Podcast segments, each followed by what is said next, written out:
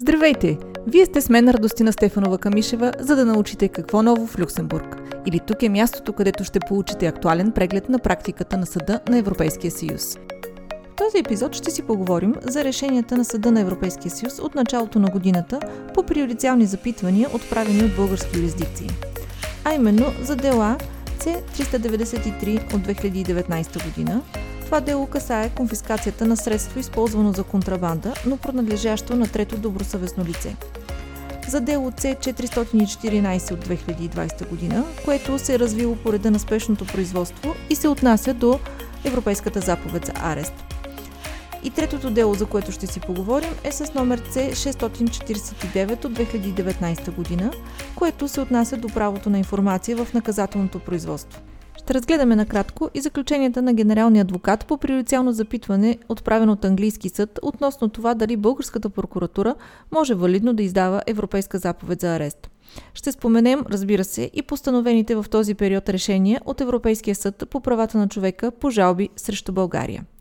Ами да започваме! Дело С-393 от 2019 година е по приоритетно запитване, отправено от апелативен съд Пловдив. Въпросът, който е поставен на Съда на Европейския съюз, е противоречи ли на правото на Съюза национална правна уредба, която позволява конфискация на средство, използвано за извършване на престъплението контрабанда, но принадлежащо на трето добросъвестно лице. Какви са фактите по делото? Лицето Хикс е наето от турско транспортно дружество като шофьор на камион за международен превоз, за да пътува по маршрута от Турция до Германия. На 11 юни 2018 година той приема направеното му предложение да превози незаконно в използвания за превоза по този маршрут влекач близо 3000 антични монети в Германия срещу възнаграждение. След като преминава границата между Турция и България, на лицето Хикс обаче е извършена митническа проверка, при която са открити монетите, укрити във влекача. В ход на разследването, турското дружество иска връщането на влекача и на ремаркето, тъй като те, според това дружество, нямат никакво отношение към престъплението. На 22 март 2019 година лицето Хикс е осъдено от окръжен съд Хасково за квалифицирана митническа контрабанда. С тази присъда античните монети, както и влекачът, са отнети в полза на българската държава. Ремаркето, което се оказва непряко свързано с извършването на престъплението, е върнато на турското дружество. Апелативен съд Пловдив, който разглежда делото като възивна инстанция, иска от Съда на Европейския съюз да установи дали член 17 и член 47 от хартата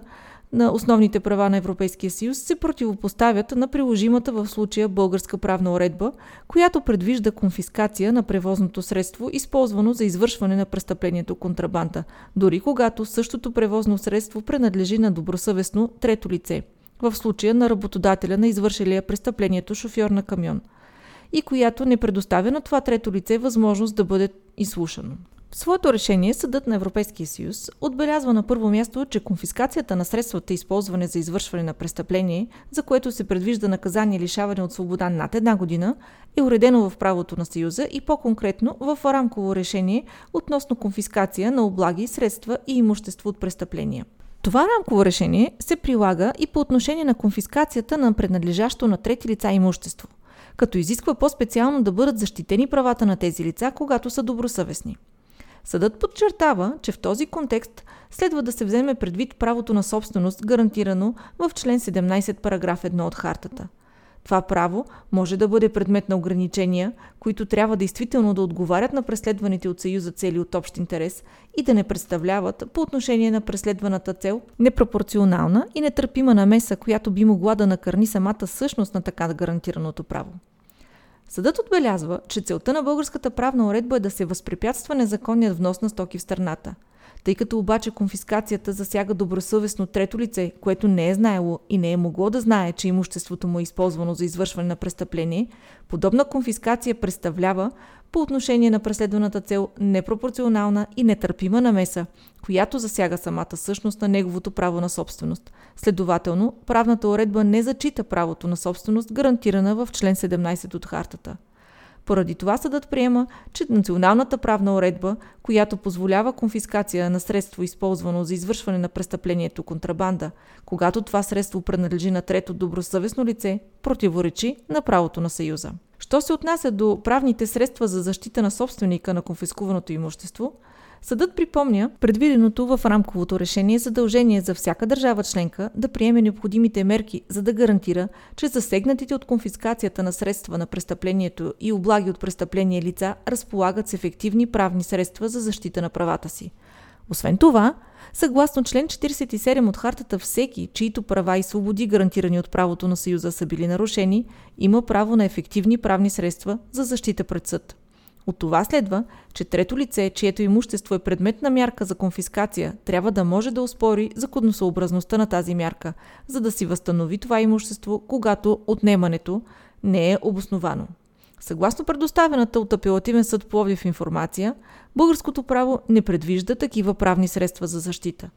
Ето защо съдът достига до заключението, че така описаната национална правна уредба, която позволява в наказателното производство да се конфискува имущество, принадлежащо на лице различно от извършителя на престъплението, без това лице да разполага с ефективни правни средства за защита, противоречи на правото на Съюза. Приоритетното запитване по дело C414 от 2020 година е отправено от специализирания наказателен съд. В рамките на наказателно производство срещу 41 лица за участие в организирана престъпна група за разпространение на наркотици. 16 от тези лица, сред които и лицето Хикс, са се открили. С постановление от 9 август 2019 година, разследващият орган с одобрението на прокурора е привлякал лицето Хикс като обвиняем за участие в организирана престъпна група за разпространение на наркотици. Тъй като лицето Хикс се е укрил, това постановление има като правно действие само информирането му за повдигането срещу него обвинение. На 16 януари 2020 година прокурорът издава Европейска заповед за арест спрямо лицето Хикс – като в графата решение възоснова на което е издадена заповедта е посочено единствено постановлението от 9 август 2019 година, с което същото лице е привлечено в качеството на обвиняем. В изпълнение на тази европейска заповед за арест, лицето Хикс е задържано в Испания и е предадено на българските съдебни органи. На 29 юли 2020 година, в съдебно заседание, на което лицето Хикс се явява лично и е изслушано, запитващата юрисдикция взима спрямо него мярка за неотклонение за държане под стража. Специализираният наказателен съд отправя запитване до Съда на Европейския съюз, за да се установи по-конкретно дали в съответствие с правото на Съюза Европейска заповед за арест следва да се счита за невалидна, когато не е издадена възоснова на национална заповед за задържане или друг съдебен акт със същата юридическа сила. Освен това, този съд иска да установи дали национална юрисдикция, пред която се оспорва законосъобразността на задържането под стража, може да извърши и контрол върху валидността на условията за издаване на посочената заповед за арест. Накрая, специализираният наказателен съд иска да се установи и дали констатацията, че заповедта за арест е издадена в нарушение на правото на Съюза, има за последица освобождаването на лицето, спрямо което е взета мярка за неотклонение за държане под стража в своето решение съдът на първо място уточнява, че качеството на издаващ орган по смисъла на рамковото решение относно Европейската заповед за арест не е обословено от наличието на възможност за упражняване на съдебен контрол върху решението за издаване на Европейска заповед за арест и върху националния акт, на който се основава тази заповед за арест. На следващо място съдът припомня, че системата на Европейската заповед за арест се основава на принципа на взаимно признаване – който пък от своя страна се основава на принципа на взаимното доверие между държавите членки относно обстоятелството, че съответната европейска заповед за арест е била издадена в съответствие с минималните изисквания, от които зависи нейната валидност. Правото на Съюза предвижда, че такава заповед за арест трябва да бъде издадена възоснова на заповед за задържане или друг съдебен акт със същата юридическа сила. Следователно, Акт, който служи за основание за издаване на Европейска заповед за арест, дори да не е наречен Национална заповед за задържане, трябва да поражда равностойни правни последици, а именно да позволява задържането на това лице с оглед на явяването му пред съд за извършване на процесуални действия по наказателното производство. В тази връзка съдът отбелязва, че предметът на националния акт, възоснова на който е издадена заповедта за арест на лицето Хикс, е само това лице да бъде информирано за повдигнатото срещу него обвинение и да му се даде възможност да се защити, като предостави обяснения и доказателства. В това отношение съдът установява, че не изглежда, че правното основание на разглежданата Европейска заповед за арест е национална заповед за задържане или друг подлежащ на изпълнение съдебен акт със същата юридическа сила, което запитващата юрисдикция следва да провери –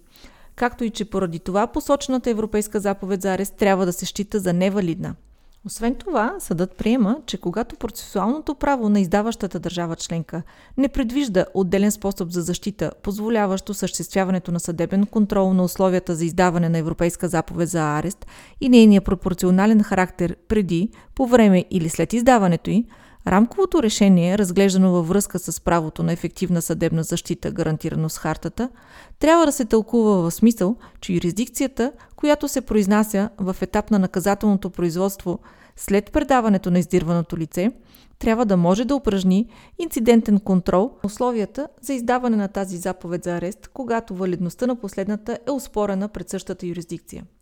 Накрая, съдът отбелязва, че целта на механизма на Европейската заповед за арест е да бъде възможно задържането и предаването на издирваното лице, така че извършеното престъпление да не остане ненаказано и това лице да бъде преследвано или да изтърпи наложеното му наказание лишаване от свобода. От това следва, че след като издирваното лице е било задържано, а в последствие и предадено на издаващата държава членка, Европейската заповед за арест по принцип е изчерпала правните си последици и че последната не представлява правно основание за задържане на издирваното лице в издаващата държава членка. Така, при липсата на хармонизация на условията, при които по отношение на обвиняем може да се вземе мярка за неотклонение задържане под стража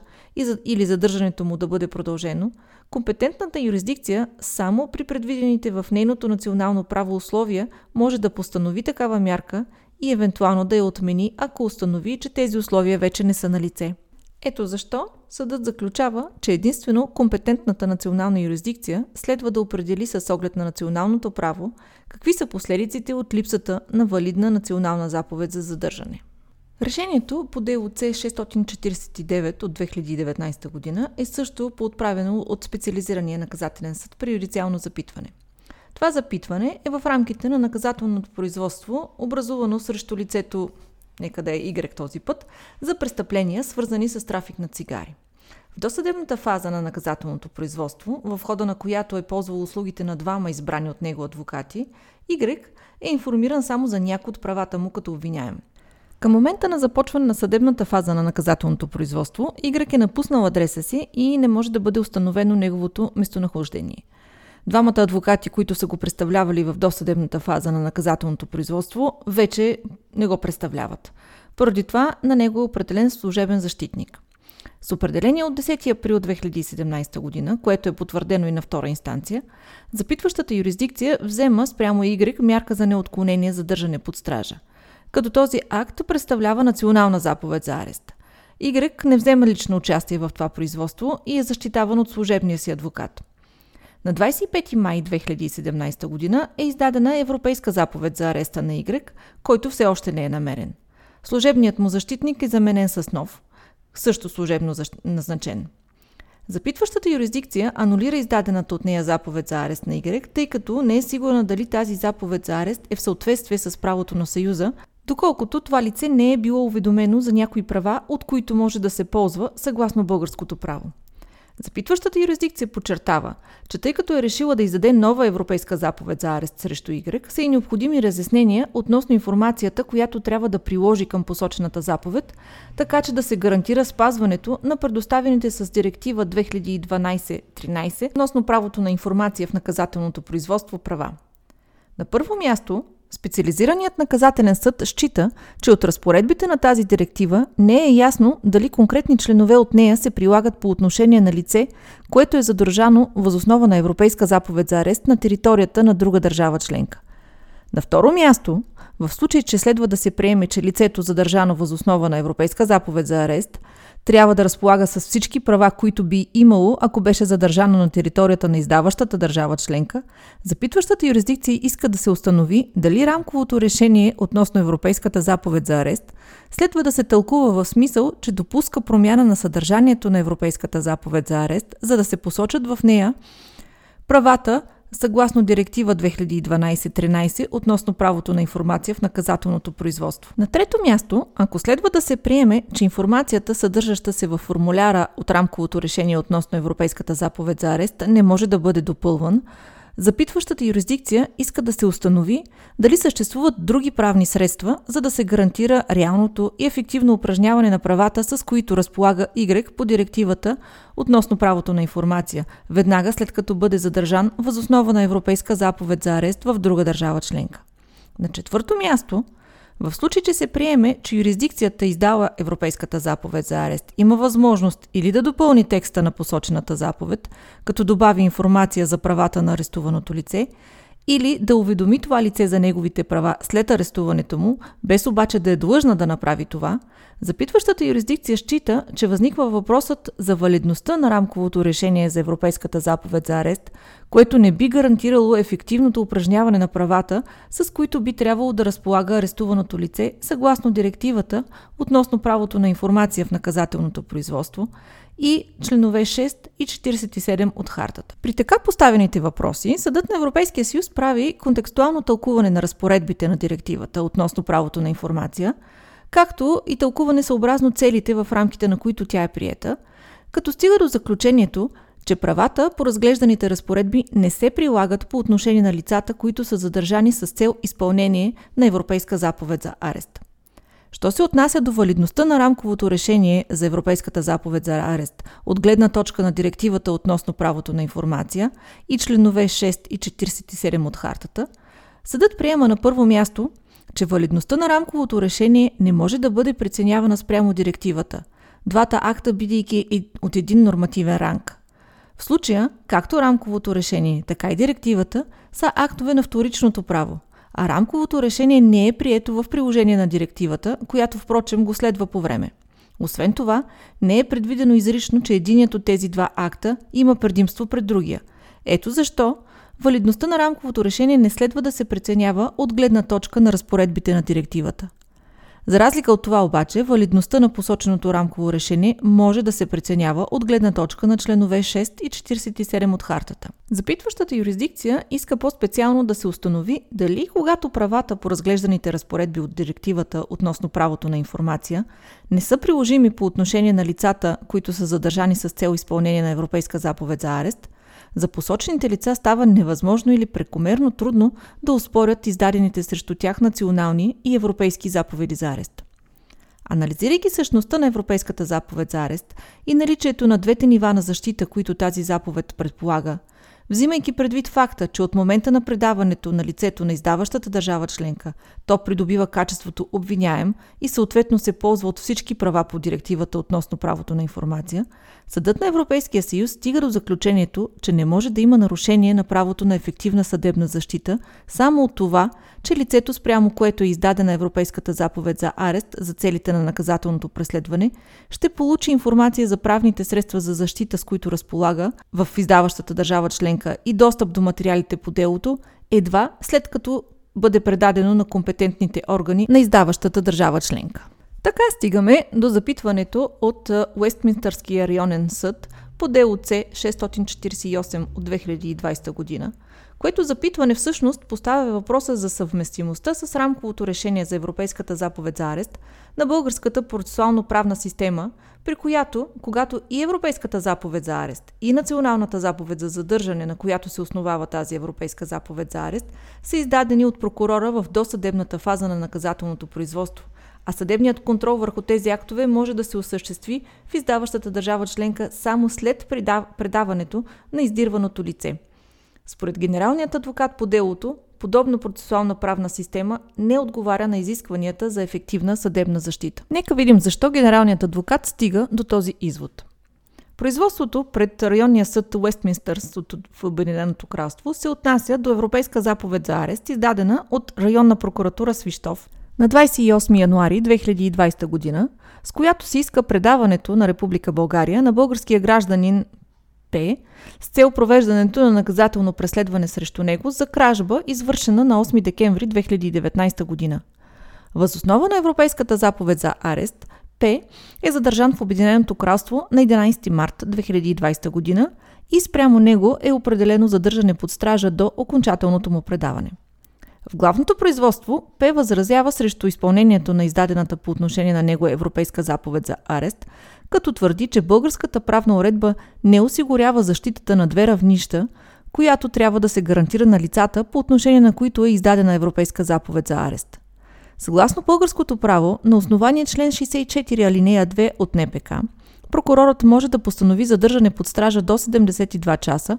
възоснова на което същият прокурор може да издаде и Европейска заповед за арест. Според П, и в двата случая основните и процесуалните права на издирваното лице не са били защитени чрез осъществяването на съдебен контрол, включително по отношение на пропорционалността на мярката. Пред запитващата юрисдикция, прокурорът от районна прокуратура Свещов твърди обратното, че интересите на съответното лице са защитени чрез участието на адвокат, действащ от негово име. С оглед на двете поддържани становища пред запитващата юрисдикция – тя иска да установи дали е осигурена изискваната от практиката на съда защита на две равнища на правата на издирваното лице, когато и Европейската заповед за арест и Националната заповед за задържане, на която се основава тази заповед за арест, са издадени от прокурор и няма възможност за осъществяването на съдебен контрол върху тези актове преди предаването на издирваното лице на издаващата държава членка.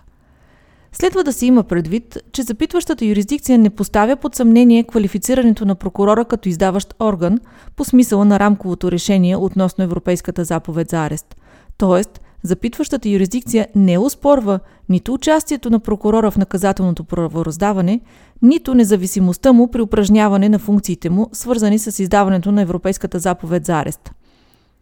Всъщност, съдът е приканен да се произнесе единствено по въпроса дали българската процесуално-правна система отговаря на изискванията, присъщи на ефективната съдебна защита. На първо място, генералният адвокат припомня, че от практиката на съда е видно, че системата на Европейската заповед за арест съдържа защита на две равнища на процесуалните и основните права, от които трябва да се ползва издирваното лице,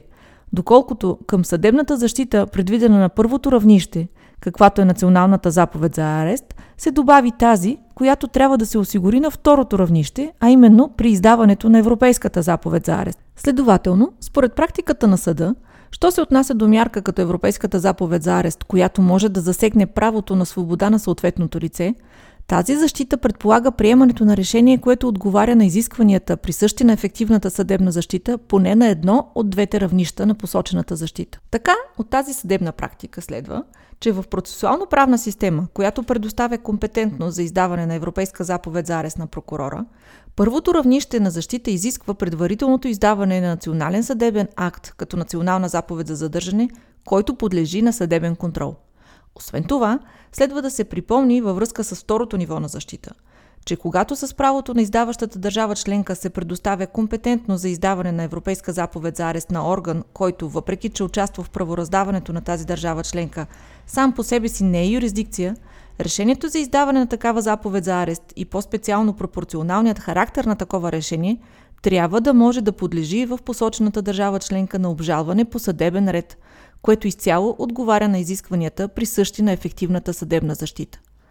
Съдът е приел, че наличието в националния правен ред на процесуални разпоредби, съгласно които условията за издаване на Европейската заповед за арест и по-специално нейният пропорционален характер могат да подлежат на съдебен контрол преди или едновременно с приемането й, но и в по-късен етап отговаря на изискването за ефективна съдебна защита. Според генералният адвокат, разглежданото дело приканва съда да уточни момента, в който трябва да се упражни този съдебен контрол, за да може съдебната защита да се счита за ефективна. Генералният адвокат посочва, че съгласно наличните данни следва да се приеме, че нито националният акт, постановен на основание член 64 алинея 2 от НПК, нито решението на същия този прокурор да издаде европейска заповед за арест подлежат на обжалване пред съд. Българското правителство и Европейската комисия твърдят обаче, че националното производство по издаване на Европейска заповед за арест е в съответствие с изискванията, изискваната от съда защита на две равнища на правата на издирваното лице,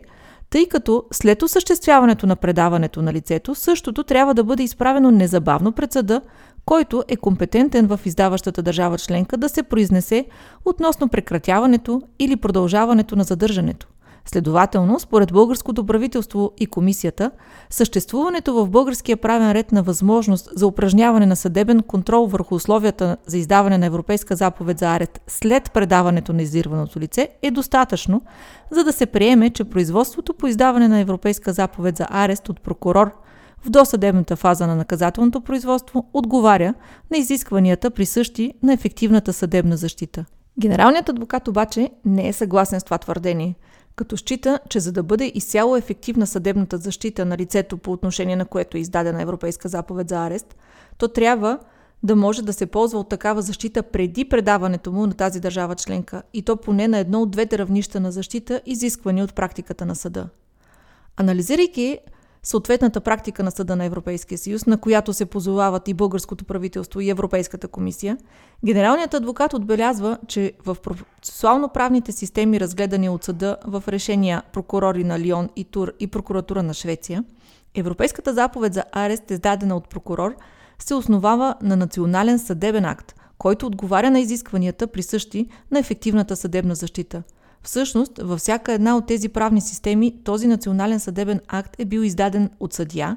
или юрисдикция и в този смисъл е предоставена защита на така нареченото първо ниво – Следователно, според генералният адвокат не е възможно, възоснова на практиката на съда, да се изгради извод, че е достатъчно в процесуално-правна система, при която както Европейската заповед за арест, така и Националната повед за задържане, на която тази заповед за арест се основава, са издадени от орган, който не е съдия или юрисдикция – Подобни решения да подлежат на инцидентен съдебен контрол в издаващата държава членка след предаването на съответното лице, за да се приеме, че такава система отговаря на изискванията, присъщи на ефективната съдебна защита.